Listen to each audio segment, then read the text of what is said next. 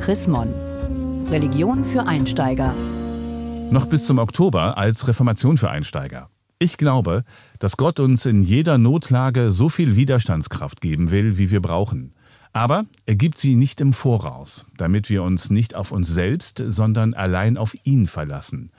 Das schrieb Dietrich Bonhoeffer 1943 im Gefängnis. Bonhoeffer hat eine besondere Kraft gespürt. Christen erkennen diese Kraft auch in Zeichen, in Handlungen, also in Sakramenten. Wofür sind die Sakramente gut? Das ist die Frage von Reformation für Einsteiger im aktuellen Chrismon-Heft.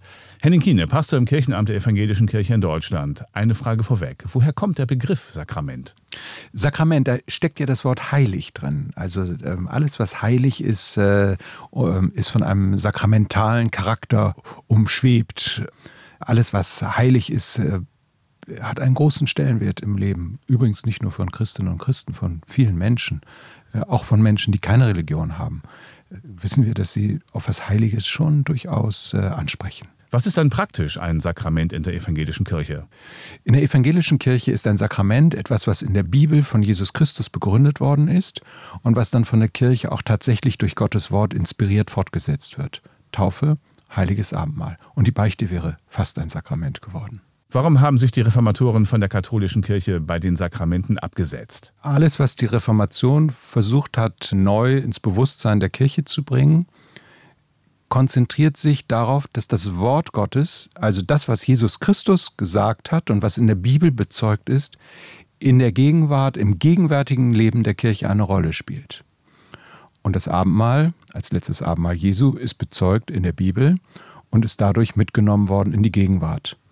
Die Taufe, Taufe Jesu, ist bezeugt im äh, Neuen Testament und ist übernommen worden in die Gegenwart hinein und in die Praxis der Kirche. Das sind die beiden protestantischen, die beiden evangelischen Sakramente. Das ist doch ein klarer Bruch, eine Trennung von dem, was bis dahin in der Kirche geglaubt und gelebt wurde. Die Reformationszeit hat sich nicht als Zeit der Trennung verstanden, sondern als eine Rückbesinnung auf das, was im Neuen Testament tatsächlich eine Rolle gespielt hat. Dass man das später als Trennung erlebt hat, ist erst eine Nachbetrachtung. Die Reformatoren wollten keine Spaltung und keine Trennung einer Kirche von einer anderen, sondern sie wollten eine Erneuerung der Kirche von innen heraus. Und da spielt natürlich die Frage nach den Sakramenten eine ganz erhebliche Rolle. Äh, dadurch, dass man sich zurückbesinnen wollte auf die Gnade Gottes und auf das Wort Gottes, äh, gibt es da auf einmal Zuspitzungen, die sich so im Laufe äh, der Kirchengeschichte so nicht mehr ergeben hatten. Im aktuellen Christmann-Heft wird Philipp Melanchthon zitiert, Sakramente seien Erinnerungsstücke zur Einübung des Glaubens. Würden Sie das heute auch noch so unterstützen?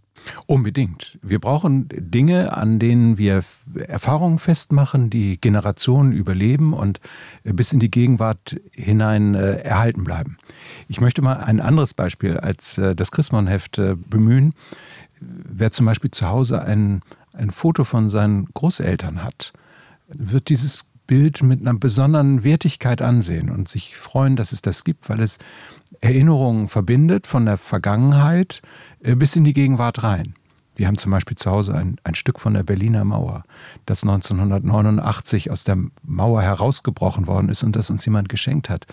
Das ist für uns eine ganz zentrale Erinnerung daran, dass wir damals in diesem Herbst dabei gewesen sind.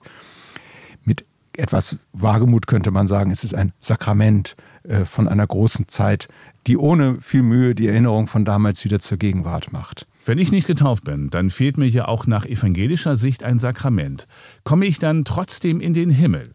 Im Chrismon-Text schreibt Autor Burkhard Weiz, ja, nicht nur Sie, auch andere, also nicht nur die Getauften kommen in den Himmel. Wie sehen Sie das? Also ich glaube, dass ähm, Chrismon an dieser Stelle viele Leserbriefe bekommen wird, auf dem Hintergrund des Beitrages von Herrn Weiz. Ich glaube, dass es gut ist, wenn wir über das Leben anderer Menschen in Gottes Ewigkeit kein Urteil fällen. Insofern stimme ich Herrn Weiz zu. Vielen Dank, Henning Kiene, Pastor im Kirchenamt der EKD in Hannover zur Chrismon-Frage, wofür sind die Sakramente gut? Haben Sie Fragen oder Anregungen? Dann schreiben Sie uns unter leserbriefe.chrismon.de. Mehr Informationen unter www.chrismon.de